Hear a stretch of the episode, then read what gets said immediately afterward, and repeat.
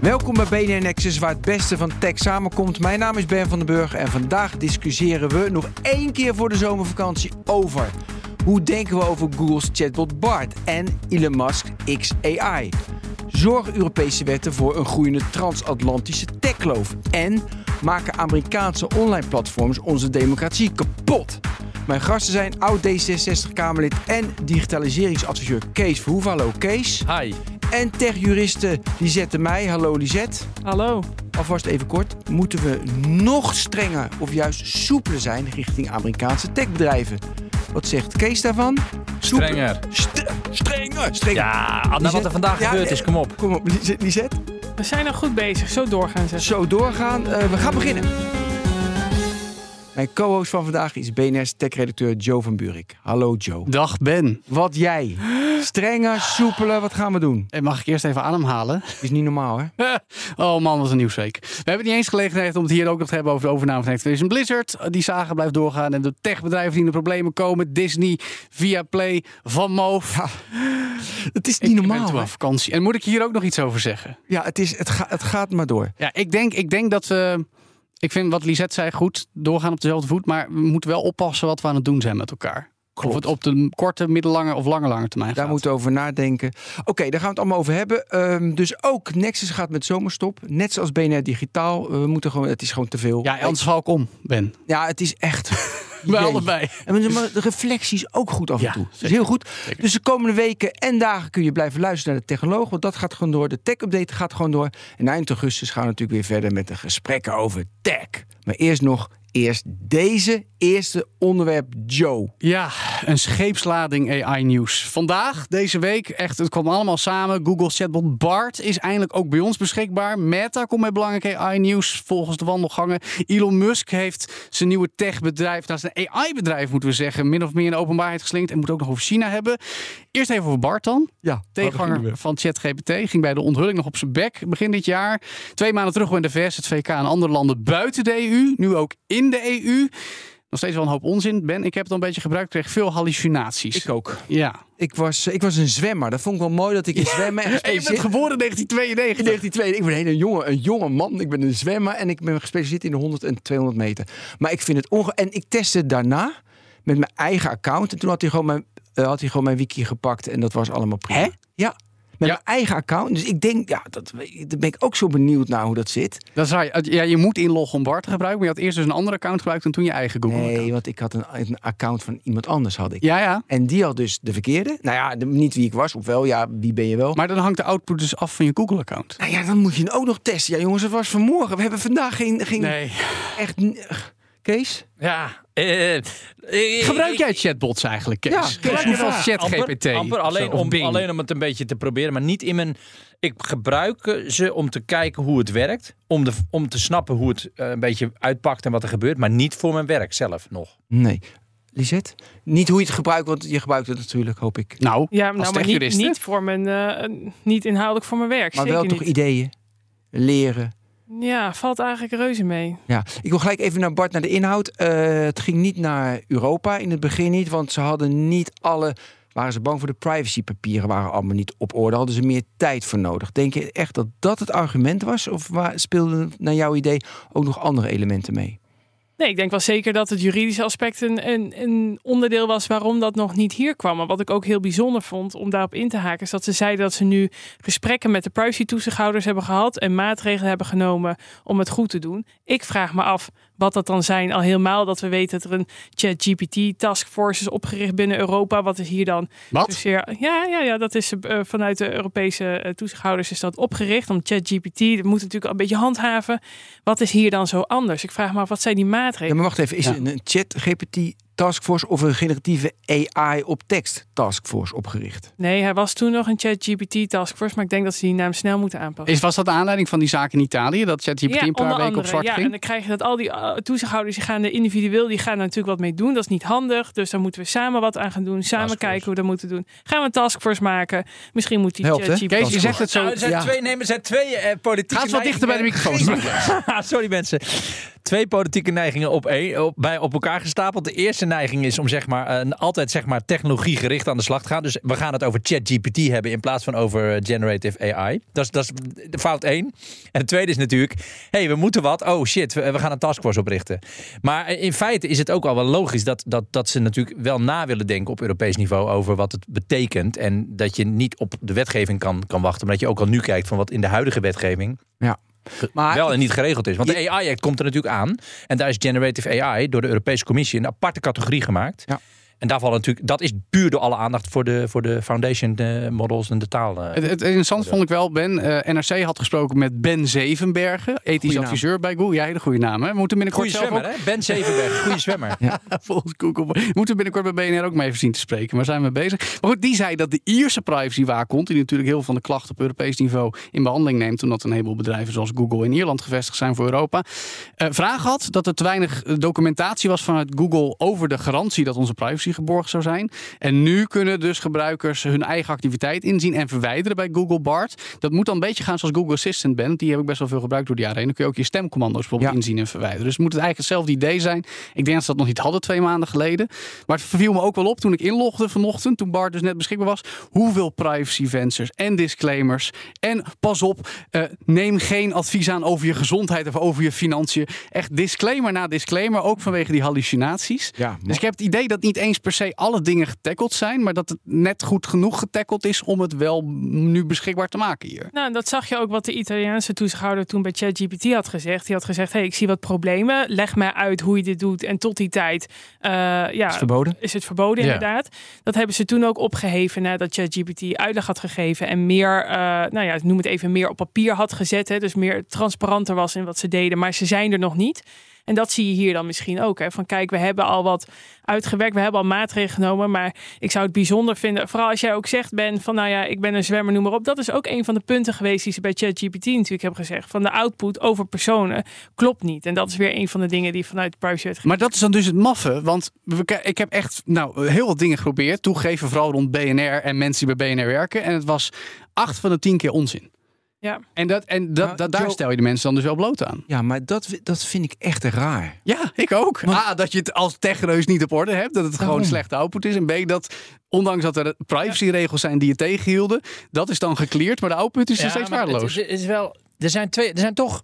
Kijk, het zijn natuurlijk gewoon modellen die op een statistische manier werken en dus ook gewoon fouten maken die, die heel erg bij de methode horen. En wij mensen zullen dus altijd het laatste station moeten zijn in het stadium waarin we nu zitten. En dat we over tien jaar in een ander stadium kunnen zitten, ik sluit het niet uit. Kees. Maar het gaat hard. Maar we moeten wel gewoon ook. We, het is logisch dat die fouten gemaakt Kees, worden. ja, klopt. Echter.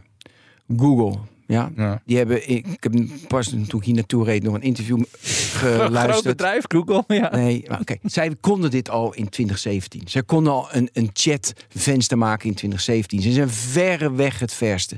Weet je, ze... Denk je dat Google het vers is van alle bedrijven met AI? eh, oh, dat is een hele interessante. Want ik weet dat niet. Ja, Nee, ik die denk is heel lastig. Net is lastig beantwoorden, maar ik durf te beweren dat zij, omdat zij als, nou, dit is gewoon, dit is, weet je, maar ik, ik vind wel, ze zijn zo lang met search bezig, weet je, Mhm. AI zit, zit in de kern bijna, dat, zit in de kern. Zit in het hun. DNA. Zit in hun DNA. En Ja, bij. Microsoft zit het niet in DNA. Nee, die hebben het gewoon allemaal ingekocht bij OpenAI. Ja. Ja, maar nu, maar ze hadden natuurlijk wel AI. tuurlijk, maar, tuurlijk. dus Maar het- Microsoft heeft niet zijn eigen AI-taalmodellen als Nee. zodanig. En Google wel. Wel. Meerdere. Kijk, want zelfs vind ik Meta, waar we het straks over gaan Mhm. hebben, vind ik ook meer een AI-bedrijf. Want je optimaliseert continu je timeline. Ja. Dus het zit bij Google zit het meest in DNA van alle grote techbedrijven.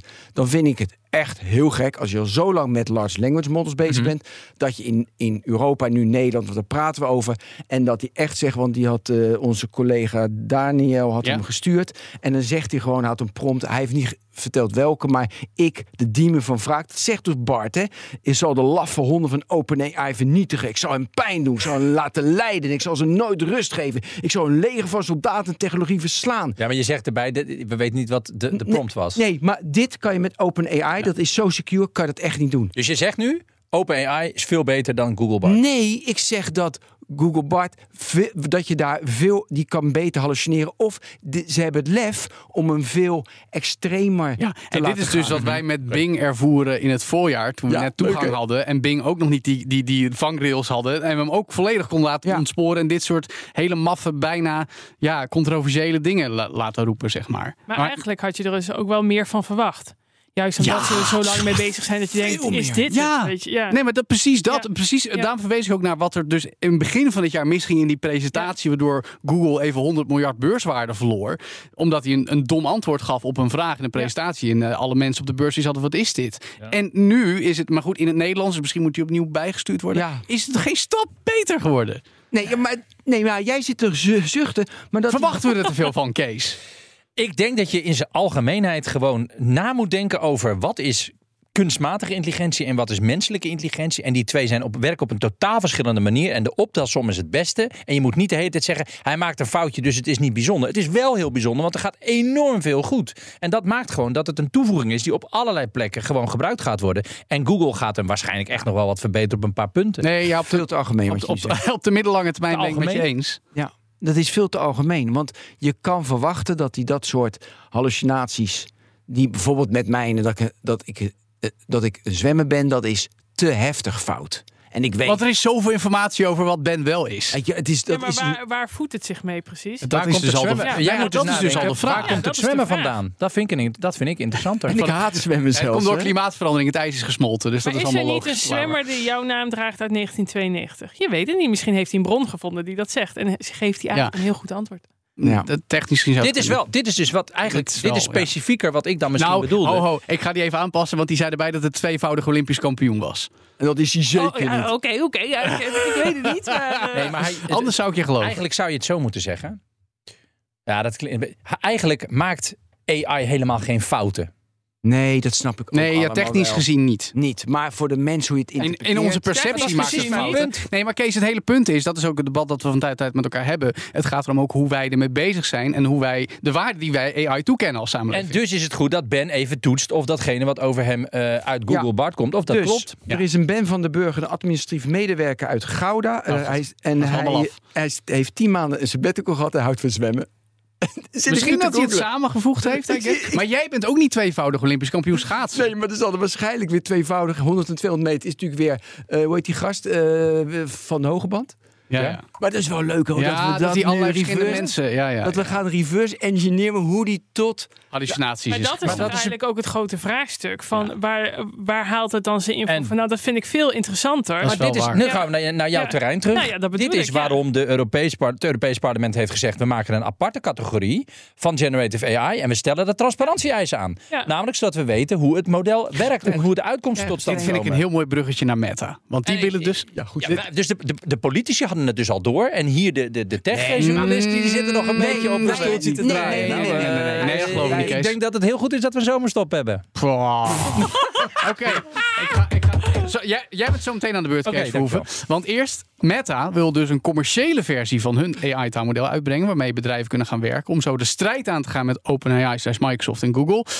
Eh, Meta's taalmodel, Llama, is open source. Dat kennen we ook al even. Het is al een tijdje ouder die open. Het was de bedoeling dat het alleen voor onderzoekers werd gedeeld, maar het was heel makkelijk ook voor andere mensen aan te komen. En eigenlijk vinden ze dat prima, want allerlei mensen die er verstand van hebben zijn ermee bezig en het wordt daardoor beter. En dan zegt Meta-topman Nick Clegg, Nederlandstalig, eh, dat de openheid de beste manier is om de angsten rond AI aan te pakken. Kijk vast met een schuin oog naar Kees. En dat is interessant, want dan kunnen naast bedrijven die hier iets mee willen gaan doen, en daar wil Meta dus geld mee gaan verdienen, juist ook onafhankelijke onderzoekers meekijken. Keerzijde is wel dat mensen met slechte intenties ook gemakkelijk open source AI-taalmodellen kunnen inzetten. En we nog niet weten hoe Meta precies geld wil verdienen. Maar goed, Kees, open source AI-taalmodellen, kunnen we dan beter toezicht houden? Nou ja, Nick Clegg, even, hè, is natuurlijk door Meta aangesteld om als een soort van man van vertrouwen eh, eh, het, het goede van Meta de hele tijd overal te verkondigen. En dat hij dat doet, is, ik heb een paar keer, hij is inderdaad... je hem heeft een- hè? Heb je hem Zeker, ik ooit heb ontmoet? Mark ontmoet. Zeker, ja, bij D66. En dan kwam hij gewoon langs. En dan, hij heeft een eh, Nederlandse link. En dan, In zijn eh, hoedanigheid als meta. Nee, nee, nee. nee, nee. Oh, Toen was, toen was, toen was hij nog vicepremier van Ja, het Verenigd Koninkrijk. Ja, ja, ja. Zat Kees Verhoeven, het Kamerlid, eh, zat gewoon met de maar vicepremier door. van het Verenigd Ga maar door, Kees. Vertel, dit is leuk. En eh, toen ging hij naar Meta en daar heeft hij de rol gekregen van... eh, ik vertel zodanig veel eh, over het bedrijf dat het lijkt alsof het bedrijf allemaal goede dingen doet. Ja, open source is natuurlijk een goede manier om ervoor te zorgen dat allerlei mensen mee kunnen denken. En de, de, de, de keerzijde daarvan is precies wat jij net zei. Ik denk dat het beter is dat het open source en transparant is dan dat het allemaal in die kamers van die big tech bedrijven wordt ontwikkeld. Waarom doen ze het open source? Ik heb een theorie. Nou, zeg het. Oh, gelijk zeggen.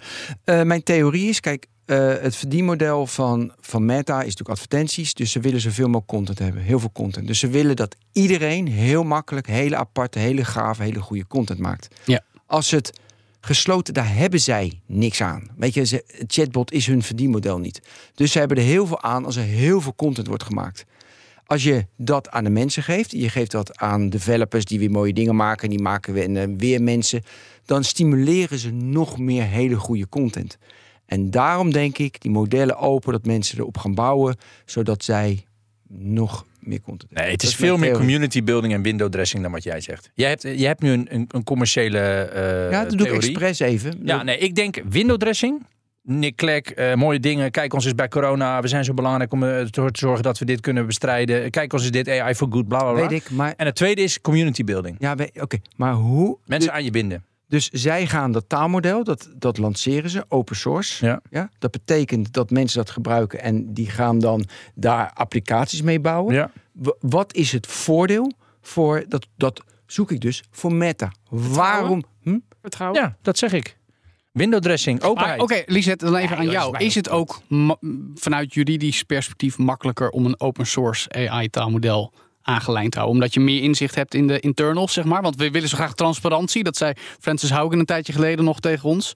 Ja, het- kijk, open source is juridisch gezien natuurlijk een voordeel. Wat wel, iedereen kan natuurlijk meer aan de slag. Dus dan wordt het, nu kan je op één partij natuurlijk makkelijk focussen. Dus er zitten voor- en nadelen aan. Maar ik denk zeker dat je dat doet, dat je zegt van kijk, wij hebben hem open source. Kijk, ons het is goed van ons. Hè. Deze kan je gewoon gebruiken, kan je mee aan de slag. Iedereen kan meedenken, we zijn hartstikke transparant. Als er iets mis is, kan iedereen dat zien. Hè? Want dat is Mhm. natuurlijk het idee eh, eh, ook en natuurlijk het gebruik eh, daarvan. En dat is het verschil met bijvoorbeeld OpenAI en noem maar op. En, jongens- daarom staan wij daar vooraan. En dat denk ik echt. Nee, Dus dat, dit klopt. Ze hebben niet echt een goede naam. eh, Nee, maar dit gaat een backlash geven. Want open source, ja, dan gaan al die Russen, die Chinezen, die Oekraïners, noem alle landen van de wereld maar op, die, die je denkt van, oké, wat gaan zij daarmee doen? Ja. Waardoor het dus gevaarlijker is, want het is open. Bedoel, je, je kan je alles opdraaien, je kan er alles op bouwen. Kan je nog sneller met die hele goede... Want dat model, dat hebben we... Dat model is echt goed. Kunnen ze nog Lama. sneller misinformatie maken.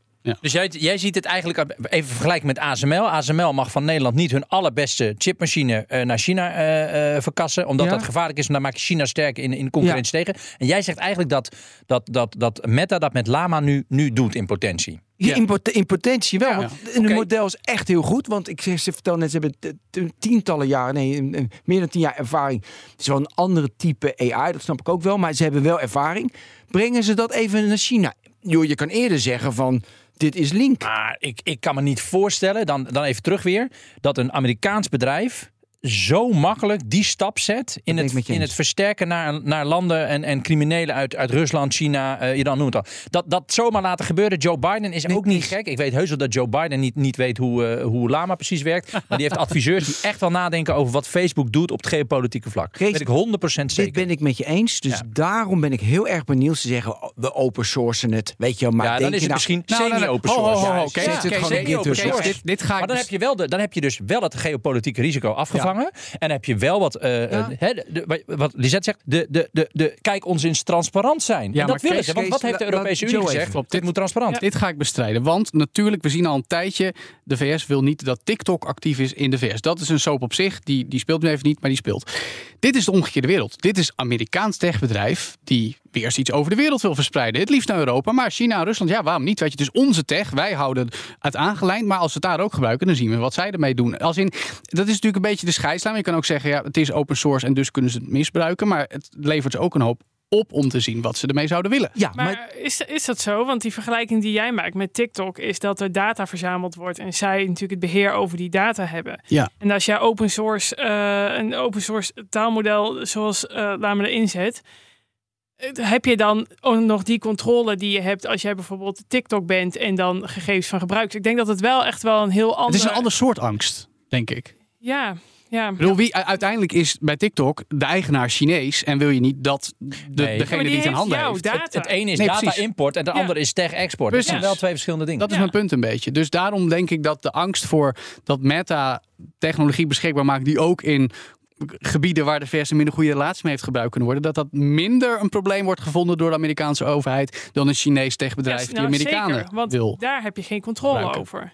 Ja. Want dan, dan gaat een stukje van jou weg en je weet niet wat ermee gebeurt. Precies dat. Maar het is natuurlijk, we hebben nu deze discussie met elkaar en we weten het allemaal niet zeker. Ik Nee. ben eigenlijk super benieuwd wat nou die echte eh, reden erachter is. Als we dat- precies, want, nou, Ja. maar daar moeten we, dat moeten we Ja. onderzoeken. Dus het vertrouwen is niet zo, want het kan een backlash krijgen. Want Maar er dan weet ik gaan niet of dat niet zo is. Ja, omdat de Chinezen het kunnen gaan gebruiken. Dus dat kan een backlash in vertrouwen. Is Leuk PR-berichtje nu mooi, maar Nee, maar die kun je ook weer dubbel uitleggen. Dan kun je zeggen, wij wilden zo graag transparant zijn. Maar dit is dus de reden waarom we vaak niet transparant zijn. Oh ja, het is wel waar, ja. Dat is en nu nog- weet ja, jij hoe dat model wat zij gebruiken, nu weet jij hoe dat Ja. werkt. Dit Dat is dus waarom we, zo, waarom we niet altijd transparant willen zijn, beste Europese Unie. Groetjes, Mark Zuckerberg Ja. en Nick Clegg. Oké, dus ik had een commerciële reden. Mm. Ik had een commerciële Ja. reden. Maar kunnen we nog... een waarom ze het open source doen? En, maar, oh nee, wat ik ook een... inter- Ja, oké, dat hebben we geen reden voor. Mm. Maar dan moeten we... Eh, naartoe- Misschien is het wel gewoon een oprechte poging om het via open source gewoon goed te laten zijn. Ja, dat kan ook. Dat, bedoel, wacht even, of Kees is het Verhoeven, jij zegt een Ik zoek er Amerikaanse eens een keer niks achter, ja. Ja, nou ja, goed. Dat is lief van je, Kees. Ja, dat nou, hadden we ja. nooit verwacht. Nou ja, nee, maar ik kan me er wel iets bij voorstellen. Ik bedoel, je weet net zoals dat we ons een tijdje geleden afvroegen... waarom zouden ze een, eh, een decentraal eh, alternatief voor Twitter gaan lanceren? En dat hebben ze ook gedaan met threads. Als in, we weten nog niet precies wat ze ermee willen... maar in ieder geval eh, niet alleen maar Twitter vliegen Nee, maar afvangen. kijk, zeg je kan altijd als een bedrijf een actie onderneemt. Je gaat Bard lanceren of Threads lanceren. Of je gaat payment in je Facebook Messenger, wat een paar jaar geleden was ook mislukt. Dus je snapt allemaal de rationaal. Oké, dat is heel duidelijk, dat doen ze daarom. Ja. Dit open source taalmodel lanceren. Het voordeel, nou, we hebben inderdaad vertrouwen. Ik zei, het is commercieel, want je maakt makkelijker, mooiere, betere content, waardoor je meer content hebt. Dus in de metaverse, je laat mensen ermee spelen met taalmodellen, zodat ze meer content maken, dat het meer komt. Dus Ja. ik zie dat business-wise, zie ik. Nee, dat wordt ook vaak voorgespiegeld. Ja, daarom. De, nou, en daar, maar goed, we, hebben- dus ook, dit is speculeren, maar het is wel interessant om te kijken wat de Ja. redenen zijn. Mag dit hele programma bestaat voor een deel natuurlijk uit speculeren van de toekomst. Je bent, we zijn de hele tijd aan het nadenken over Ja. wat gaat er in de toekomst gebeuren. Maar ho, ho, ho. analyseren. Ja, Kees. en dan, en dan wil ik heel even, eh, even zijpaadje. Hoe is het eigenlijk met de AI-petitie? Want dat is toch ook Ja, op basis van een perspectief in de daar, kan ik, toekomst? eh, daar kan ik heel mooi voortgangsnieuws eh, op melden. Nou, vertel. Nou, we hebben hem dus aangeboden aan de Tweede Kamer. En op 12 september, zet het even allemaal in je agenda. Ergens tussen, twee en, tussen 12 en 2 wordt hij dus aangeboden door de initiatiefnemers. Waaronder ikzelf, Ja. maar bijvoorbeeld ook Mark Thiessen. Ja. eh, en andere eh, mensen van allerlei verschillende eh, organisaties. En, eh, en ook gaan we hem aanbieden aan de Tweede Kamer. Nou, fijn. En dan? Nou, dan gaat er dus echt hele grote stappen. Aan het eh, demissionair Precies, kabinet. demissionair. Hey, ho, ho, de, de, de Tweede Kamer is niet demissionair. Nee, Oh, oké, nee, Even oké. staatsrecht Sorry, weer. sorry, ja, sorry. Want anders gaan we Maar- weer, bedoel, hè, we hebben hier ook een heel eh, goed. jurist Ik- ik heb ons daar nog midden. Kees, En niet heb- de minste, mag ik wel zeggen. Eh, mooi dat dat gaat gebeuren. Als interessant, want het Ja. heeft natuurlijk wat, wat tongen losgemaakt. Nee, maar nog even een belangrijke vraag erover. Want het, het punt wat mij het meest opviel, dat heb ik in een eerdere Nexus gezegd, maar daar kon je niet bij zijn helaas, is dat onderzoeksinstituut met 300 FTE. ja. Wat, wat, wat, wat, wat, nee, maar wat zit daar nou achter? Nou, wat, wat gaat dat toevoegen? Nou, de- de- jongens, het onderzoek, ah, onderzoek is het allerbelangrijkste om AI in goede banen te leiden. Maar we hebben toch een heleboel universiteiten met hoogleraren en Ja, maar die academici. doen er dus niet voldoende aan. Dus het gaat erom dat je ook de... Hoezo doen die er niet voldoende aan? Al het onderzoek voor AI is gericht op ontwikkeling van eh, verbeterkansen, toepassingen enzovoort. Dat is hartstikke goed. Overigens, ik ben de laatste maanden weer wat, wat positiever en optimistischer geworden over de bijdrage van AI aan de wereld.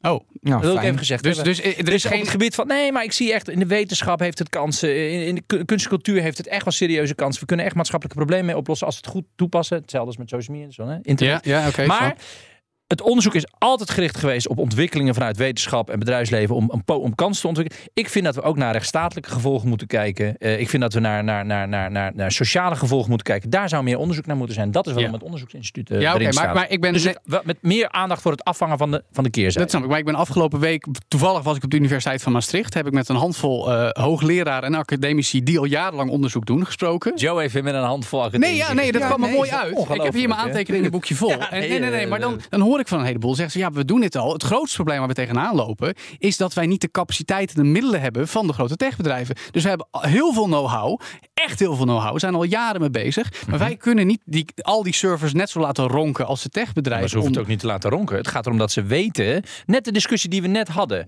Inschattingen. Wat gaat het betekenen voor de samenleving? Wat Ja. gaat het betekenen Maar voor dat doe je bepaalde toch- van kun je mensen? toch- Wat gaat het betekenen voor de rechtsstaat? Kees, Wat dat gaat kun je het toch betekenen voor democratische door experimenten te draaien en daar heb je middelen voor nodig. Juist. Ja, nou, dus komt er een instituut met meer mensen die dit allemaal Maar hoe ga je doen? dan ook die capaciteit opeens creëren en die middelen? Wat Kijk, die capaciteit kan ook kopen. Hè? wat- Ja, ja, het is ook bij gewoon de techbedrijven. Ja, oké, Oh ja, maar goed. In ieder geval, ook, laat ik het dan zo zeggen, want jullie hebben blijkbaar echt hele ingewikkelde. Als je Nee. een onderzoeksinstituut met 300 mensen eh, erbij doet, neemt de capaciteit dan af of neemt de capaciteit dan toe?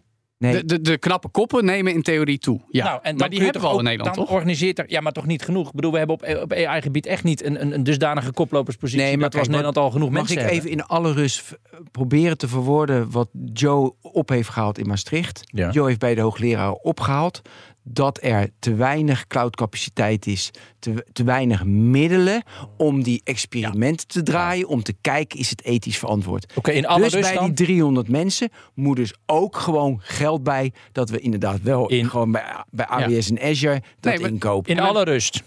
ja. Maar dan echt, hè? Ja, goed. Als je tegen onderzoekers en wetenschappers zegt... er zou misschien wat meer onderzoekscapaciteit bij moeten komen... om de positie en de onderzoekskracht van Nederland te vergroten... dan is het eerste wat ze zeggen, dat doen we al. Dat zijn Mhm. wij, dat moet naar ons toe. Een nieuw instituut niet nodig, nee, wij zijn het. Geef het geld aan ons. Dat is reflex 1. De universiteit Even dan ook maar gewoon de commerciële eh, belangen van, van wetenschappers. Ja. Mhm. Dus er wordt altijd met weerstand gereageerd op degene die je groter wil maken, de Ja. sector. Snap ik. Twee eh, eh, is, is, is denk ik ehm, minstens zo belangrijk. Dat gaat natuurlijk over het feit dat je gewoon onderzoekers hebt die natuurlijk vervolgens ook heus wel op andere vlakken eh, worden, worden mogelijk gemaakt om, om onderzoek te doen, om capaciteit te hebben. Dus Mhm. één groot probleem wat echt belangrijk is.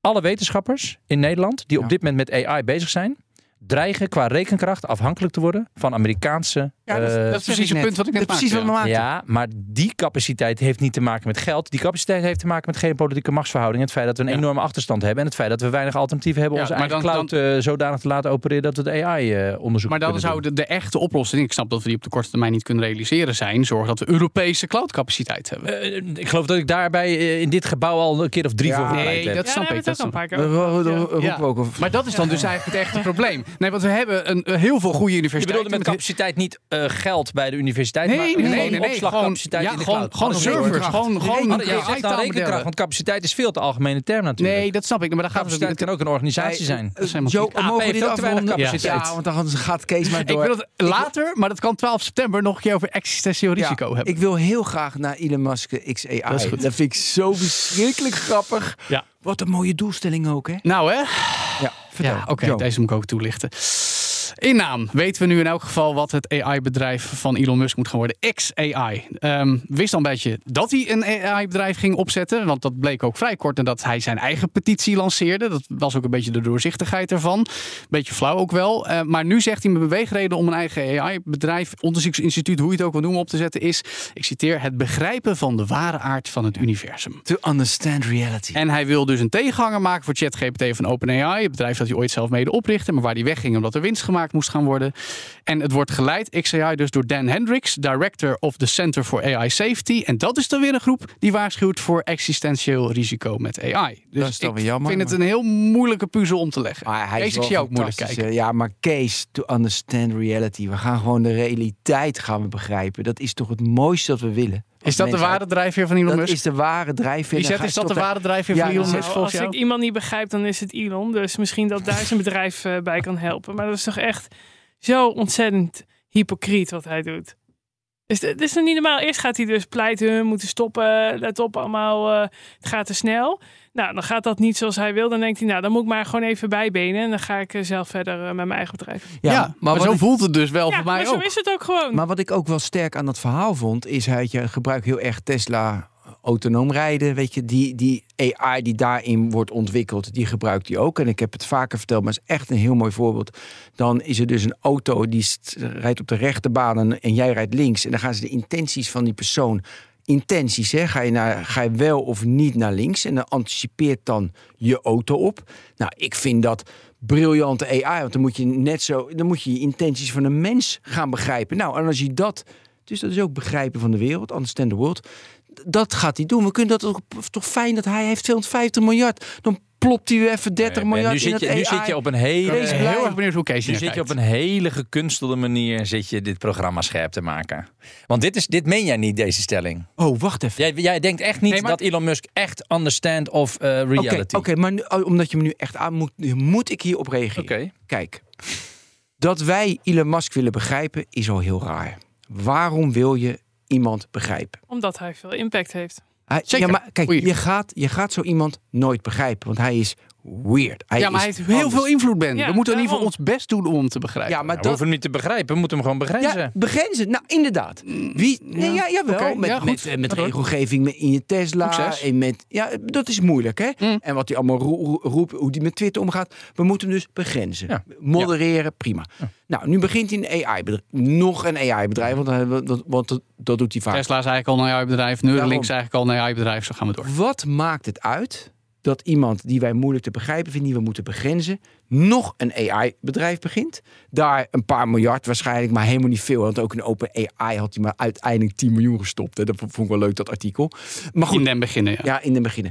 Dat hij dat begint en mensen Ja. werk geeft en dat laat onderzoeken. Luister, Lisette en ik hebben dit onderwerp niet geagendeerd. Hè? Dus jij wil hierover praten en wij geven antwoord. En Ja, dan nee, kom maar. vervolgens gaan wij dus op jouw verzoek analyseren waarom eh, eh, eh, Elon Musk dit doet. Omdat hij inderdaad, precies zoals Lisette zegt, heel opportunistisch is en hypocriet. En dus gewoon elke keer een nieuwe manier vindt om toch weer op de een of andere manier zijn ideeën of zijn, zijn belangen eh, te dienen. Eh, wat ik vooral van belang vind is het volgende, even los van de hele beweegredenen. Het understanding of reality, wat had hij nou precies gezegd? Ja, een, een, een dus, To understand reality. Dat is natuurlijk, dat vind ik het gevaarlijkst. De suggestie, en dat raakt ook aan het existentiële, de existentiële Ja, risicoweerstand die er is, in, in heel, bij heel veel mensen, Mhm. die ik ook heel goed begrijp. Mm. Het idee, het grote waanidee, het dataïstische, nieuwe religieuze idee, dat je met allerlei data en, en hele super slimme eh, kunstmatige intelligentie de wereld helemaal kan doorgronden, is echt flauwekul. Dus dat is een Ja. valse belofte die heel erg de hoek op, de, de kant op gaat van het overstijgende, super slimme, super intelligente. En Ja. daar moeten we echt heel erg voorzichtig mee zijn. Dat is het grote gevaar. Weet je welk woord bij me oppopte toen jij dit betoog had? Religie. Nou, dat zei ik letterlijk, het woord religie. Oh, dan Ja. popte dat op omdat ik dat... Nee, Maar maar, dat is maar nee, nee, Joe, even wachten. ja, gaan we door. Maar dat is interessant, want we willen dus... Mensen zijn, hebben dus behoefte daaraan.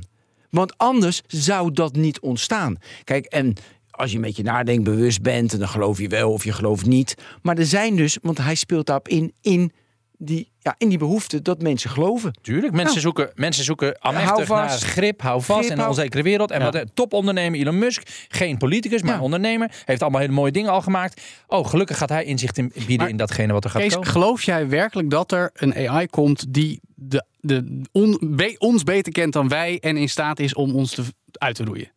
Nee, ik geloof niet. Dat die kans is misschien 0,00001 Ja, precies. Dat zeiden de wetenschappers op die de ook. termijn. Eh, maar er kan wel een eh, AI-soort ontstaan die door de mens dusdanig eh, verkeerd gebruikt wordt. Vergelijk het maar even met het, het atoomwapen. Ja, dat mensen het zo verkeerd inzetten dat het wel tot een existentieel risico leidt. Nou, wat ik dus ook wel eh eh, bijzonder, nou ja, wat mij triggerde in jouw verhaal ben, met bijvoorbeeld met die auto, dat je dan het gedrag probeert te De voorspellen. intentie. De intentie. Ja. Maar dat noemen we nu dus de realiteit. Terwijl dat natuurlijk wel een voorspelling is die gemaakt wordt. Ehm, is dat 100% de realiteit? Of is dat wat eh, eigenlijk als output wordt gegeven door het model wordt, wordt gebruikt, maar wat natuurlijk niet 100% de realiteit hoeft te zijn? Maar dat is wat we dus gaan geloven. Dus dan gaan we dus, dan krijg je natuurlijk het effect van de computer says. En dat gaan wij als mensen altijd aannemen. Dat vind ik één. Dat, vind dat, dat vind ik ergens een risico. En daarom moet het gebruik daarvan natuurlijk inderdaad begrensd worden. Maar dan zeggen we, we moeten Elon niet proberen te begrijpen, we moeten hem begrenzen. Maar ja, dan denk ik, hij doet hele aparte, vreemde dingen die echt tegen eh, de wet ingaan. Moet je een individu begrenzen. Hij moet gewoon zich net als iedereen aan die regels houden. En we Oh, daar is hij goed in. Daar is hij helemaal niet goed Nee. in. En dat is exact de reden dat ik bij dit Ja. soort dingen denk. Ik heb daar mijn, eh, mijn twijfels over. Want ja, het is heel mooi. Er zal vast behoefte aan zijn. Maar als je ziet zijn historie van ook de gekke dingen die er wordt gedaan. Vind ik dat met dit soort dingen die hij maakt. Best een zorg. Zou ik hem nog verwarrender maken? Dit heeft hij dus aangekondigd in een Twitter Spaces live podcast met twee Amerikaanse leden van het Huis van Afgevaardigden. En daarin begon hij opeens over China. En zei hij, eh, we moeten eigenlijk als internationale gemeenschap eh, luisteren naar China. Hoe zij richtlijnen, dit heeft hij letterlijk gezegd, hoe zij richtlijnen opstellen. En letterlijk vandaag, ook in het nieuws, dat de Cyberspace Administration of China, de CAC, zeg maar de het Chinese ministerie van Digitale Zaken, AI-wetgeving lanceert. Die gaat half augustus in, hun eigen AI-act, if you will. Die moet AI-toepassingen van eigen techbedrijven binnen de lijntjes houden. Nou, we hebben vaker gezien hoe China de techbedrijven uit eigen land gaat kortwieken. Ja. Dan moeten ze een licentie krijgen van de Chinese overheid om actief te mogen zijn. En als er tussen aanhalingstekens illegale content is volgens de Chinese overheid, moet het algoritme aangepast. Als het niet past bij, ik citeer, de kernwaarden van het socialisme. En Elon Musk is dit dus aan het propageren. Ja. Ik snap er helemaal niks meer Nee. van, Kees. Kees, nou, ja, Kees. Nee, ik ook niet. Nee, maar, Nee, maar daarom. nee, maar kijk, Joe. Wij, wij Behalve dan wat Lisette net allemaal Nee, zei. dat snap ik. Maar hoe moeten we een man die, die, die, die de, de rijkste man ter wereld, die een nieuw AI-onderzoeksbedrijf, die, die, die wil onderzoeken wat jij zegt van nou, daar moeten we inderdaad serieus mee omgaan. En vervolgens begint hij over China en dat zij het goede voorbeeld geven. Ja, maar dat is gewoon, dit is de onafvolgbaarheid die je ook bij Trump ziet. eh, Ja. En die overal mee wegkomt. Het is gewoon niet te volgen. En dus moet je je eigen kaders en je eigen koers en je eigen gevoel hierbij volgen. En het Mm. gewoon goed in de gaten houden. En wat we ervan vinden is niet relevant. Totdat het inderdaad de samenleving beschadigt. Overigens, Ja, maar dat is het te Jullie laat. hebben inderdaad, ik snap nu wel, als je ziet wat jullie allemaal hebben, moeten we weer, moeten we weer uitpluizen en volgen en wat er allemaal is ons gebeurd werk, is. Ja, maar dat snap ik ook wel. Dat, is dat onze hobby, soms- Kees. Ja, nee, maar dit is echt Voor mij heel hobby. zoveel sowieso. gezucht. Het is wel een vloedgolf dit Ja, keer. Ja, dat is het veel. echt, Ja, maar AI deze week, we doen geen ogen met Ja, dicht. maar gek. Eh, Ga, gaan jullie soelaas brengen? Want een van de punten in jullie petitie is ook meer bewustwording in de maatschappij. Nou, dat doen wij al elke dag ons best We voor. doen bij ons best. Ja, Soelaas, weet je. Hoe, nee, maar hoe zie je dat voor je? Ik hoe gaan we nog heel meer... erg, de, de- ik denk dat de AI-act uit Europa veruit het belangrijkste is. Daar Ja? wil, ik ben heel benieuwd wat jij daarvan vindt, Lisette. ik Lisette, jij Ja. bent slimmer. Ja, dan maar dat wo- krijgt hij genoeg tanden en niet te veel tanden? Want dat is de balans, hè? Nou, ik denk dat het gewoon ook een heel goed eh, begin is. Het is natuurlijk iets nieuws. En we moeten, je moet, dat, zo zie ik het ook. Want we zitten vaak altijd eh, natuurlijk, en dat doe ik zelf ook. Hoor, daar maak ik mezelf zeker schuldig aan. Heel vaak te klagen over wetgeving. Het is nog vrij vaag, hè? Want je, er zit een heel stuk verantwoording bij de organisaties. Hoe vul je dat exact in? Hetzelfde hadden we met de privacywetgeving natuurlijk. Maar dat heeft wel tijd nodig, dit soort dingen. En als je te veel en te gedetailleerd omschrijft, dan zit je met een issue, namelijk dat, dat overmorgen er heel veel al niet meer onder valt. En Ja. als je te vaag maakt, dan krijg je wat ik soms nu een beetje gevoel heb dat ik denk van, oké, ja, wat wil je dan precies? En wat, wat moet ik dan bijvoorbeeld als jurist op papier gaan zetten? Is me dan ook niet altijd even duidelijk. Maar ehm, het is een begin. Ja. En zo moeten we het ook zien. We gaan natuurlijk, ik noem het even eh, heel cliché, een nieuw tijdperk. Wij willen hier wat aan doen. Dan moet je ergens beginnen. En dat krijgt uiteindelijk meer detail, meer vorms, eh, meer vorm krijgt. Dat er worden dan eh, eh, meer handvatten geschreven vanuit Europa. Dat het, Allemaal juridische Ja. taal, dit wel allemaal. Wij, nee, helemaal niet. Ik vertel het heel Jip en Janneke, joh. Ja, nee, maar dit wil concrete maatregelen. En ik heb is geen concreet iets, want het, Nee, ik, maar heb, ik heb die wet niet Ik vind, het, ik vind het mooi. Dit is een spanningsveld dat ik net ook kan doen. Mhm. Aan de ene kant de neiging om het inderdaad te veel op een ChatGPT taskforce hadden we het net over. Weet je Ja. nog? Ja. Vonden we dat het een generative AI taskforce Yes. moest zijn, hè? Zeker. Dus dat is die abstractheidslaag die je nodig hebt in Ja. goede wetgeving. Aan de andere kant, precies wat Lisette zei. Ja, wat willen jullie nou eigenlijk precies? Want het zijn vier categorieën. Ja. Het waren de drie. EP heeft generative AI toegevoegd. Onacceptabel. Gezichtscamera, gezichtskenniscamera's voor de, voor, voor de militaire of veiligheidsdoeleinden verbieden. Nou, is helder. Dat verbieden we gewoon. Klaar. Oké. Nou, dan heb je de, de, de hoog risico. Ja. Oké, dan krijg je gelijk controle-eisen. Ik geloof een database nog wat dingen. hè. ja, Eh, allerlei. en dan heb je generative. En dan heb je die onderste categorie. Dat is van ja, dan moeten de mensen het zelf maar een beetje kunnen inschatten. Nou, dat Ook vind mooi. ik op zich ook prima. Want dat is bij laag risico kun je dat ook wel aan mensen overlaten. In die zin is de uitgangspuntenbasis die neergezet is best oké. Maar ja, dan komt, Nee, oké, en dan krijgen we dat dan proces. komt het juridische. Maar Ja. ik wil heel graag, want we zijn gaan nu toe aan het tweede onderwerp. Want we hebben het over regelgeving. dus we hebben nu één blokje gewoon al We afgevinkt. hebben één blok. We hebben Ja, een half uur gedaan over het eerste Ik, onderwerp. ik gevoel dat ik al... Ik heb al drie blokjes volgeluld. Ik, ik ga nu even één, Nee, één nee, nee, blokje nee, nee, nee, pauze. Nee, Hier moet je bij zijn. oh, Nou, dit gaat over- nee, eerst vooral Lisette, nee, maar even ook. En blokje daarna even. Blokje rust nu. Het gaat over regelgeving, daar hebben we het erover gehad. Ja? Want in- de, de- wat we moeten nu maken van de huidige staat van de Europese regelgeving en de verdragen op het gebied van tech. Dat is de vraag. Wat er loopt is Meta, Amazon, een hele Amerikaanse overheid. Iedereen loopt er tegenaan. DEMA, Ja. DSA, AI Act. eh, Ik ga weer even actualiteit oplepelen. Want Threads van Meta, wel dat zei ik net al, is hier niet beschikbaar uit angst voor de Digital Markets Act. Want ze willen niet de schijn tegenkrijgen dat ze even gebruikers van groot platform A, Instagram, naar nieuw groot platform B. Threads sturen. En de combinatie dat ze dan de data zouden misbruiken. Want dan heb je al data voor doeleind A. En die mag je niet ook voor doeleind B doen. En dan ben je een gatekeeper hè, volgens de Digital Markets Act. En dan is er een boete van 10% van jaarlijks omzet als je het verkeerd doet. En dit najaar moet de EU met duidelijkheid komen. Lisette, Ja. waarom Ja. is het zo vaag? En dat niemand nog snapt wat nou de regel is. En wie wa- zich waaraan moet houden. En dus uit voorzichtigheid dat Amerikaanse techbedrijven zeggen... dan doen we maar niks in Europa. Nou, ik weet niet of het vaag is of dat zij gewoon niet duidelijk genoeg eh, of goed uitgewerkt Juist. hebben wat ze willen doen. Juist. Ik denk dat de DMA. Europa de of Meta? Meta. Meta. Ik denk dat de DMA en de DSA heel duidelijk zijn. En nu zeggen ze, ja, we weten niet precies of het hieronder valt. En dit en dat. Ik denk dat je gewoon je spullen niet goed op orde hebt. Of niet goed op orde wil hebben. En het dan afschuift op eh, angst of noem maar op. Maar die regelgeving hebben wij in Europa niet voor niets. En als jij daar niet aan kan voldoen...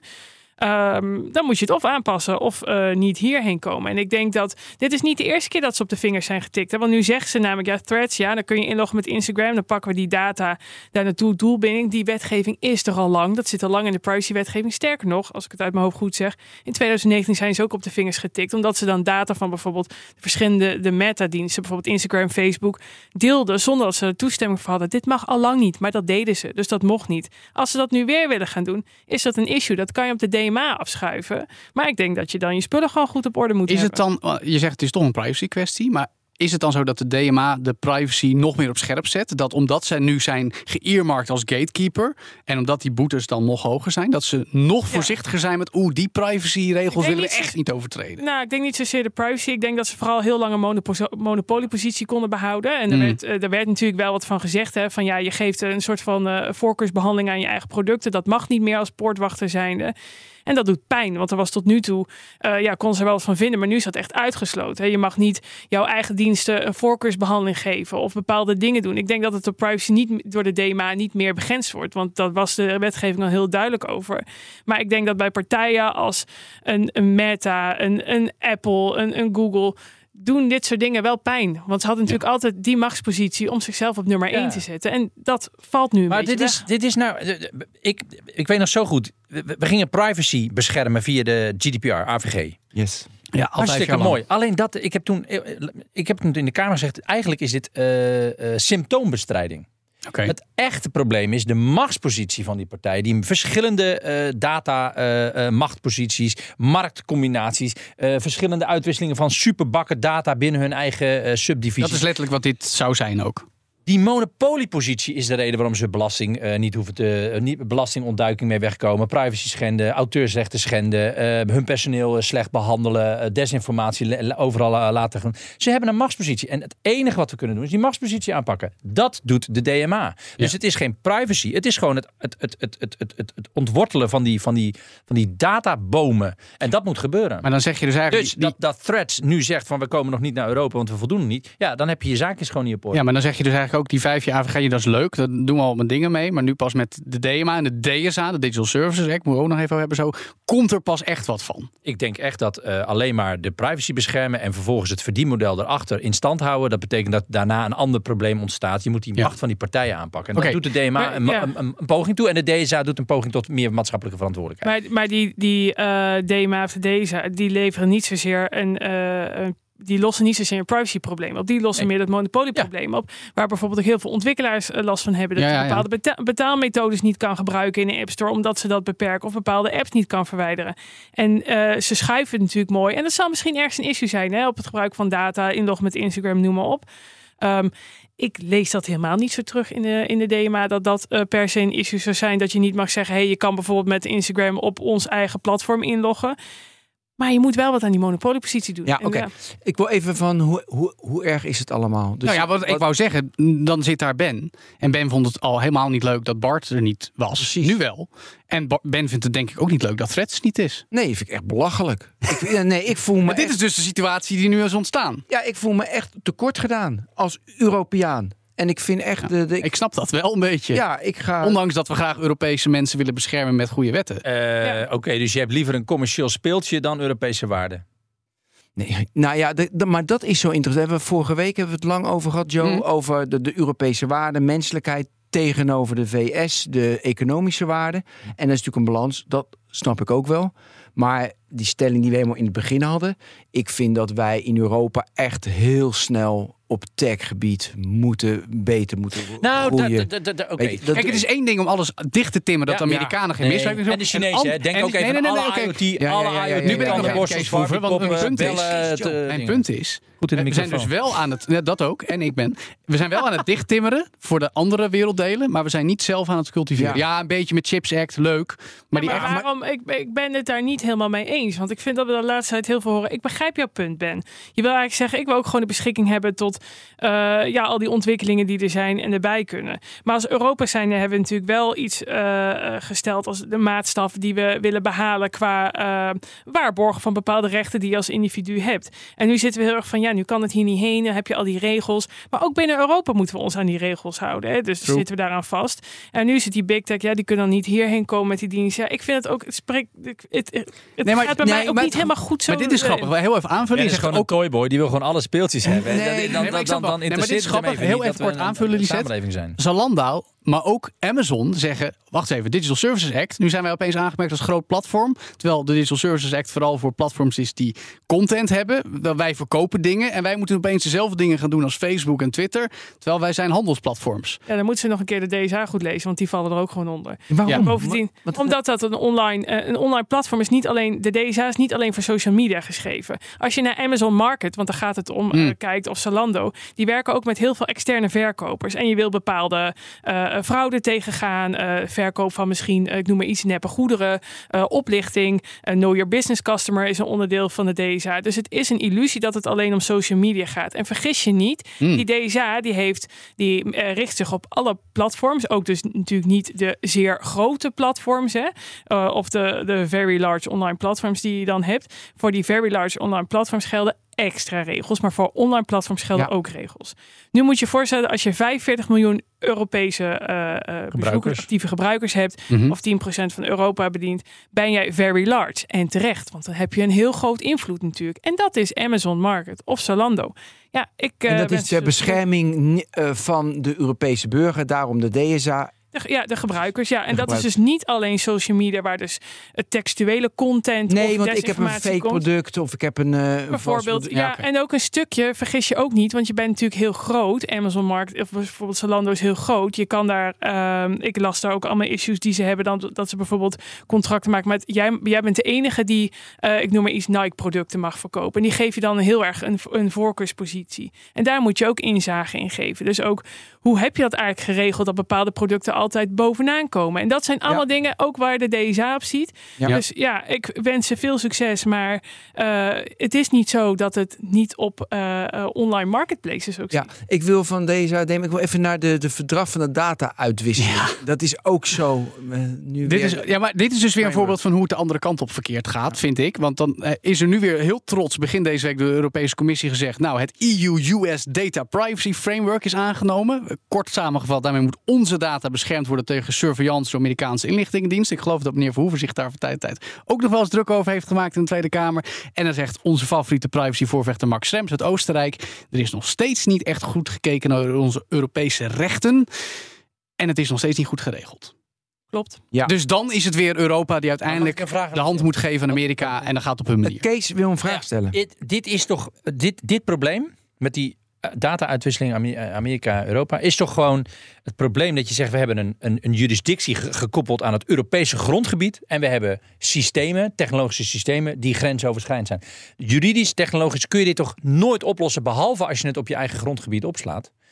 Zolang het in Amerikaanse bedrijfscloud oplossingen wordt opgeslagen, Ja. heb je toch nooit een oplossing We hebben juri- juridisch. we hebben dat is mijn vraag. juristen in de Dat is- zaal. Dat is mijn vraag. Ja. ehm, Catch 22. Op zich ben ik het daar niet mee eens. Want ehm, het is inderdaad zo, als we het in Europa zouden opslaan bij een Europees bedrijf dan ook. Hè, dan zou dat een oplossing zijn. Dan zitten we niet met de intelligence services van, van de US. Dit zou ook opgelost kunnen worden als de US nou een keer gewoon fatsoenlijk die wetgeving zou aanpassen. En zou zorgen dat ja. wij dezelfde waarborgen zouden kunnen genieten als de, als de Amerikaanse Amerikaanse burgers. Eh, en dat wordt niet gedaan. Dit is echt een wassen neus, dat ding. En daar, hier kan ik me helemaal druk om maken.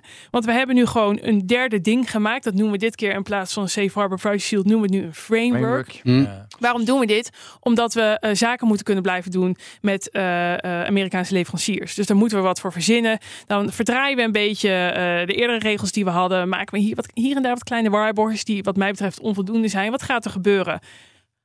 Kan ik je beloven dat Max Schrems gaat dit natuurlijk weer aanvechten. En wie zijn hier de dupe van? Al die organisaties die continu in, in eh, eigenlijk niet weten waar ze aan toe zijn, dan moeten ze weer, een- noemen ze een stand, eh, eh, standaard, eh, ja, standard contractual clauses heet dat, moeten ze dat weer gaan sluiten, moet een jurist bij komen die je gaat vertellen, ja, dan moet je dit doen, dan moet je dat doen, jij moet nummer 1 of 2, 3, 4 hebben. Nou, nu hebben we weer een framework. Oh ja, is die partij wel gecertificeerd? Oh, dan kan je het zus en zo doen. Die organisaties weten niet waar Wat ze is aan jouw toe zijn. oplossing?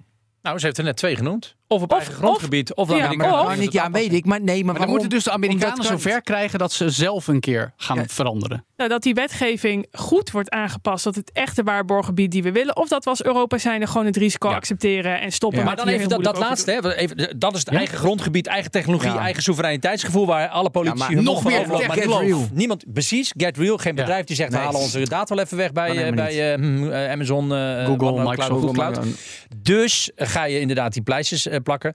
Dus moet je inderdaad gewoon toegeven dat je het gewoon niet geregeld hebt. Dat Ja. vind ik. Ja. Nou, dat Geef ik het ook. gewoon toe. Ja. Iedereen in de markt met wie ik praat, die, die zegt gewoon: dit kun je niet oplossen. Als je niet gewoon toegeeft dat je geen alternatief hebt, of je geeft niet toe dat de Amerikanen zich niet aan onze regels willen houden, zeg dan gewoon dat je het risico accepteert. Ja, Want dat is wat alle bedrijven doen. één Zeg, van de twee Neem het dingen. risico. Ja, accepteer dat ze het niet aanpassen. en Zo dat groot een- is de een- kans helemaal niet dat Amerikaanse inlichtingendiensten uiteindelijk van allerlei bedrijven heb en ik dus uit organisaties. meerdere die hoeken gehoord, ja. Dat Nou valt ja, nogal we, we mee hoor. zeggen inderdaad, wat is nou eigenlijk, eh, wat vinden we echt het, nu het probleem? Dit is- hè? Wat- hier moet je eerlijke ja. politiek Oké, bedrijven. dat vind ik ook. Dan kunnen we op 13 juli 2023 is nu de beslissing. geno- Nee, is gewoon van we accepteren het.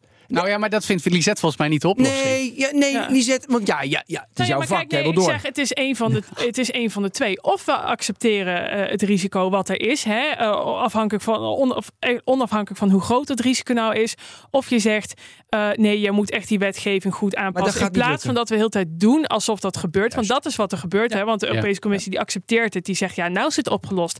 Terwijl we weten dat het Ja. niet zo is. En wie zijn hier de dupe van? De organisaties die met Amerikaanse leveranciers moeten Ja. werken. Ja, dus En door dat zadel je bedrijven op en organisaties op met 100%, een ja. onmogelijke opdracht. Top. 100%. Oké, ik wil dit afsluiten met de opmerking dat de echte toezichthouder in de wereld is Max Schems. Ja.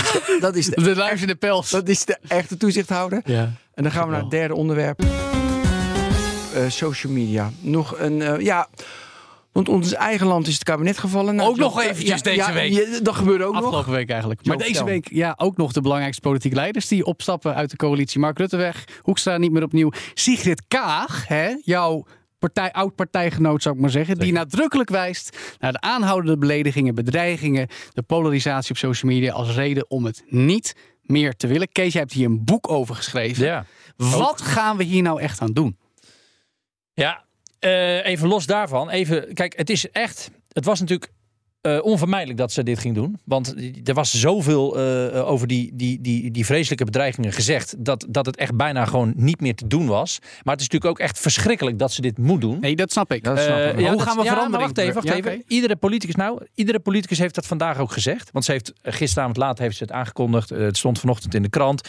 Alle politici hebben weer, zijn weer over elkaar heen ge- gebuiteld met prachtige woorden. Het is verschrikkelijk dat dit nodig is. Het CDA spreekt van spelverruwing. Hè, dus doodsbedreigingen zijn nu ineens spelverruwing. Holle Daar gaat het al mis. Daar gaat het al mis. Allemaal van ja, nee, eh, de, de, de journalisten. Ehm, waarom roept u zoveel haat op? Altijd die vraag richting het slachtoffer. dat is toch gewoon Altijd de victim, victim blame vraag. Waarom? Het, het, stel dat je weggepest wordt van een schoolplein. En dan ga je aan, aan, hetgene, aan degene die weggepest wordt vragen. Waarom word je eigenlijk zo gepest? Heel fout. Die vraag kreeg ik, Alle Kees journalisten. Alle 25 jaar journalisten. Nou, dan, eh, dat is dus echt hoe het gaat. Dus daar gaat een hele hoop mis. Dus hoe lossen we het op? Door ook in Nederland, door politici en media, is te beginnen met het nemen van verantwoordelijkheid op het gebied. Media moeten niet meer de hele tijd achter Twitter aanlopen waar de meest verschrikkelijke dingen worden gezegd. Niet meer die, die vraag neerleggen bij het slachtoffer, maar ze gaan kijken naar de daders. En politici moeten stoppen met de angst om uit de censuurverwijt, heb ik ook al eens eh, genoemd hier eh, binnen dit prachtige gebouw. Politici zeggen nu allemaal, we moeten paal en perk stellen. Maar als je paal en perk stelt en er roept iemand... oh, je bent van de censuur en vrijheid van meningsuiting... dan deinzen ze allemaal weer terug. Dus het moet nu stoppen met de lafheid en het wegkijken. Het moet nu daadwerkelijk zo zijn dat we durven te zeggen als Nederland... in Europa, richting die bedrijven... wij gaan paal en perk stellen aan het feit dat jullie dit allemaal maar mogelijk laten. Kees, twee vragen. Jij wees naar de media. Dan zeg ik, ligt dat primair bij de parlementaire verslaggevers? Want een heleboel media volgen dat van een afstandje. En twee, social media. Heleboel politici hebben helemaal media niet nodig. Die hebben een eigen kanaal om te roeptoeteren. Nee, maar het is natuurlijk nog steeds zo dat als jij op, op, op, eh, eh, op een redactie werkt en je ziet dat er een Twitter-fitty is, dat je dat Twitter-fitty eh, gebruikt om je, om je keuze te Om maken, om iemand uit te nodigen in het programma. Nee, dat komt niet heel veel voor, Kees. Jawel, de social media Ja? mensen die groot worden, krijgen, kijk naar BBB. Caroline van der Plas, groot op Twitter, wordt helemaal op het schild gehezen de afgelopen jaar. Wat, wat prima is, want zij heeft wat mij betreft niet hier dingen gedaan die echt niet kunnen. Maar het feit dat, dat, dat media nog steeds heel erg varen op, op wat er op social media gebeurt, is echt, dat heeft Sander Schimmelpenning laatst eh, mooi gezegd in een column in de Volkskrant, vond ik. Dat maakt, eigenlijk halen de media voortdurend de putdeksel van het riool. En daardoor krijgt het veel meer Oké. maalstroom. En het feit dat journalisten aan onderzoek Sigrid Kaag-? Ja, Mhm. het feit dat geleden journalisten aan Sigrid Kaag vragen. Vandaag het trouw ook weer. Het stond gewoon letterlijk in het trouwinterview. En ik heb het een paar keer gehad. En ik heb het zelf ook keer gehad. Was ik op Radio 1. Goh, meneer Verhoeven, waarom doet D66 toch zoveel weerstand op? Je kunt D66 elitair vinden. Je kunt D66 niet voldoende in de maatschappij vinden. Je kunt D66 Oké. te veel bezig met bij- bijzaken vinden. Je kunt een hekel hebben. En dan zeg je dat toch gewoon. Ja. Luister eens naar het volk. Of ga eens wat meer doen aan dit. gaat de Maar dan D- ga je toch niet iemand bedreigen? Dat is een vraag voor Lisette, denk ik. Lisette, DSA, gaat dat helpen, denk je? Want, want Kees zei ook van, eh, ja, we moeten ook de social media bedrijven, moeten we ook eh, Aanspreken op hun Aanspreken. verantwoordelijkheid. Ehm, het gaat in die zin helpen en daar hebben we al wel regels voor, maar dat zal ik even eh, achterwege laten, anders wordt het zo juridisch ingewikkeld allemaal natuurlijk. Hè. Eh, kreeg ik dat natuurlijk. eh, eh, de rent van Kees heeft wat juridische ingewikkeldheid. Ben ik aan toe. Terecht Nou, overigens ehm, hoor, die rent. eh, de DSA gaat het helpen, zeker. Het legt een stukje verantwoordelijkheid bij eh, de eigenaar, of noem het even, het bedrijf achter het platform. Helpt dat? Nou, bij Elon hebben we gezien natuurlijk als er, eh, Die doet er eh, niks heel aan. veel Ja. rare dingen op Twitter staan die echt niet kunnen. Doet hij niet aan. Maar wat re- regelt de DSA? Die regelt bijvoorbeeld dat je altijd moet kunnen melden als bepaalde content niet door de beugel kan.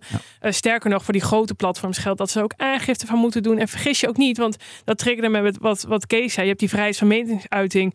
En als je zegt het kan niet, dat is censuur. Maar mensen vergeten, die vrijheid van meningsuiting is ook niet absoluut. Hè? Want bedreigen, dat soort zaken. Dat mag niet. Ehm, en dat mag Ja. nu al niet. En nu geldt al dat als je daar dus een melding van krijgt als, als social media platform zijn, dan moet je daar wat mee doen. Maar de DSA die gaat daar nog meer bovenop zitten en nog meer verantwoordelijkheid leggen bij bijvoorbeeld een Twitter en Facebook, noem maar op. Dus dat moet weggehaald worden. Gaat dat helpen? Ik denk niet dat het ervoor zorgt dat mensen geen domme dingen meer roepen. Uh, maar het gaat misschien wel helpen om sneller actie te ondernemen en hopelijk um, daar Ja. wat meer mee te kunnen doen. Ik zie een puinhoop voor me. Later, later dit jaar met Twitter. Want Elon Musk gaat zich helemaal niks aantrekken Maar dat van doet hij nu al niet. Nee, daarom, is het al wordt alleen helemaal maar heeft hij al erger. gezegd. Heeft hij al gezegd? Hij Ja. heeft het al gezegd. Hij vindt dat dus vrijheid van meningsuiting. Terwijl daar vind ik dus, er zit een verschil tussen vrijheid van meningsuiting, bedreiging, smaad en lasten, noem maar op. Want wat ik Zeker. zeg, het is, dat is niet absoluut. Maar wat Elon dus doet, je kan daar dus, en daar heb ik heb het al eerder over gehad, maar je kan daar dus meldingen maken. En dan krijg je bijvoorbeeld of zo'n poep-emoji Ja, terug, of noem maar op. Nou ja, daar gaat hij met die DSA zeker een issue mee hebben. Maar gaat dat betekenen dat bijvoorbeeld Twitter daardoor beter wordt? Nee, ik denk niet dat het hem veel uitmaakt. Mag ik even naar de, de persoon die het doet? Gewoon de, de bedreiger of de mensheid die op social media zit? De klootzakken. Nou, de klootzak. Ja. Maar kijk, vol- volgens mij heeft het heel erg te maken dat mensen het helemaal niet aankunnen. Weet je, de Ja, die kleuters. Ja, nee, maar heel veel mensen. Social media is natuurlijk vrij nieuw en onze hersenen, wij kunnen dat niet aan. Nee, dat is daar. Maar Hoe, daar hoe hebben, bedoel, dus waar- moeten we Nee, maar dit is, technologie, dit is de technologie en de, en de neurologie weer bij elkaar opgeteld. Kijk, het, het het, als, jij, als jij in een café staat met iemand en je zegt tegen die persoon, eh, je staat met die persoon te praten en je zegt tegen die persoon, jeetje, wat ben jij een klootzak, eh, dit, dat. Dan voel je Ja, dat. dan heb je, dan heb je een, een grote drempel over te gaan. Als je, als je anoniem op Achter afstand even snel achter het scherm zonder tot tien te tellen even alles eruit kan gooien, Maar dan doe je dat. Kees, Maar dat neemt niet weg dat het, het bedreigen, intimideren, vernederen, kleineren van mensen gewoon niet oké is. Nee, maar En- dat en gebeurt niet- op grote schaal. Nee, en niet, maar en dit- voor een groot deel niet toegestaan. Intimideren is, is een twijfelgeval, denk Nou, ik. Omdat ja, het een dat- is meer ja. intimiderend dan de ander. Maar, Maar, bedreigen ja. is gewoon duidelijk. En, en vernederen is natuurlijk, dat mag wel. Maar dat is natuurlijk ook super slecht. Even, ja, Nou, vernederen mag. Je mag iemand vernederen. Het is verschrikkelijk dat het gebeurt, maar juridisch kun je dat niet tegengaan. Ja, dat zou ook aan de context liggen. Maar je ziet dat we juridisch zien proberen er meer aan toen dat bijvoorbeeld ook eh, het wetsvoorstel kwam voor om doxing eh, strafbaar te Ja. maken. Ja, Oftewel dus, goddank. eh, eh, Nu aangenomen in de Eerste Kamer. Ja, maar dat Ja. is een vorm van intimidatie die heel concreet is, inderdaad. Eh, dat je zegt, hier, ik, ik, ik, ik geef jou eh, jouw huisnummer of je adres ja. of je En natuurlijk, er zijn altijd grensgevallen. Eh, en je hebt de, de keyboard warriors. En het is misschien moeilijker om de impact in te schatten als je denkt, Hé, ik zet het online. eh, Dan wanneer iemand tegenover staat. Want dan eh, krijg- haalt hij misschien uit en dan heb jij een blauw oog. Hè? Ja. Dat is misschien dat. Maar het mag niet. Nee, ik Bepaalde probeer het nog één keer. Niet. Probeer nog één keer. Dus we hebben de hele tijd van maatregelen tegen de pesters. Ja, maar naar mijn idee doen we dan, praten we te weinig over wat je met die pesters doet. Ja. Wat je met die criminelen... Maar dit ben ik met je eens, want volgens mij is het uiteindelijk een maatschappelijk-filosofische discussie. We kunnen nog zoveel honderden regels bedenken. De een strenger dan de ander. En we kunnen gaan handhaven, of in ieder geval zeggen dat we gaan handhaven. maar er gebeurt wacht even, niks. dit is- dit vind ik toch- dit vind ik al Nee, ik gevaarlijk. ga even terug naar de basisschool. En die pesters werden, weet je, werden in de hoek gezet, ze werden naar huis gestuurd. En de ouders werden erbij gehaald. Ze bleven doorgaan. Wacht even. Dit is dit, het feit dat mensen boos zijn, dat mensen onzeker zijn, dat ze gefrustreerd zijn, dat ze woedend zijn, dat ze het gevoel hebben dat ze niet meer meetellen in deze Ja. wereld, dat ze niet gehoord worden door politici, eh, dat, dat, dat politici helemaal niks voor hun doen, eh, enzovoort. Dat zijn allemaal begrijpelijke gevoelens. Ja. En misschien Eens. was het op het schoolplein met al die kinderen die ook allemaal zo boos waren omdat ze thuis de hele tijd op een donder kregen Ja. en het moesten afreageren. Allemaal begrijpelijk, maar nooit een excuus, nooit een geldig excuus om iemand te bedreigen, iemand aan te vallen, iemand pijn te doen. Maar dat is dat precies wat er gebeurt. met je eens. Maar dit is het Ja, punt. ja, maar zijn- wacht even. maar- Het wordt elke keer gezegd. Het wordt toch een soort begrijpende vergoeilijkheid. Van, nou ja, ik snap het wel. Mensen zijn nog heel onzeker tegenwoordig. dat is een glijdende allemaal schaal. Niks ervan. wel Dat moeten daar paal en afvraag- per kan stellen. Ja, ben ik, ik ben het helemaal met je eens, Kees, natuurlijk, dat weet je. Maar wat ik me wel, wat ik me wel afvraag, door, ga door. is we hebben natuurlijk die maatregelen hè, om Ja. te zeggen van we vinden dit niet goed, die worden straks misschien beter. Maar zijn we dat ook voldoende aan het handhaven? Hè? Want je kan Nee. misschien een tweet offline Ja, halen eens. en dan doe ik het daarna Nee, weer opnieuw. Ja. En, en, eh, of dan zegt de platform, hier heb ik niets mee te maken. Of hij wordt weggehaald, maar hij is al 30 keer overal gedeeld. En dan maak ik van 30 maak ik 30.000 keer. Ja, nee, maar Dus, bij- dit is toch hetzelfde als voetbalsupporters. Stadionverbod. eh hebben ook twintig jaar lang allemaal moeilijk over gedaan. Gooi ze gewoon van het platform af. Zorg dat, zorg dat Maar gewoon dat is bij wel één- moeilijker dan bij, bij out, iemand dat soort voetbalsporten, ja. Ja, Ja. Want die voetbalsupporter, die pak je bij de kraag even. Nou ja, dan krijg je discussie over anonieme accounts. Maak het Ja. maar gewoon allemaal duidelijk wie het is. Maak iedereen die iets wil Ja, zeggen. maar dat kan ook niet, want dan heb je ook weer de anonimiteit De die je natuurlijk aan de ja. andere kant moet hebben om uh, die al die balans jongens. is. Ik Die denk dat nee, toch wel een beetje door dat de slaan, zomer joh. in. Ben, We dit is de eeuwige cirkelredenering van Nexus. We gaan er niet uitkomen. en dat is maar goed ook. Dat is de conclusie van vandaag. Dat is maar goed. Iedere Nexus tot Ja, nu toe. Maar dat is maar goed ook, want dan hebben we een reden om weer een keer in Nexus erover te hebben. Oh, Maar eerst vakantie Oh, alsjeblieft. eerst vakantie. Wat, ik heb weer genoten. Dankjewel. Dit was BNN Nexus. Kees, Lisette, Joe, allemaal bedankt. Ben, jij Ja. bedankt. Ja. Wat Nou, ik vond van wat de, een seizoen. wat er vandaag allemaal in de, in de aflevering zat, vond ik wel echt top Ja, dat is hoor. wel spullen, hè? Oké, heel veel. Jongens, foto. blijf onze andere tech podcasts deze zomer volgen en luisteren zoals de Technop en de Tech Update. Bedankt allemaal. Tot ziens. Hoi. Hoi.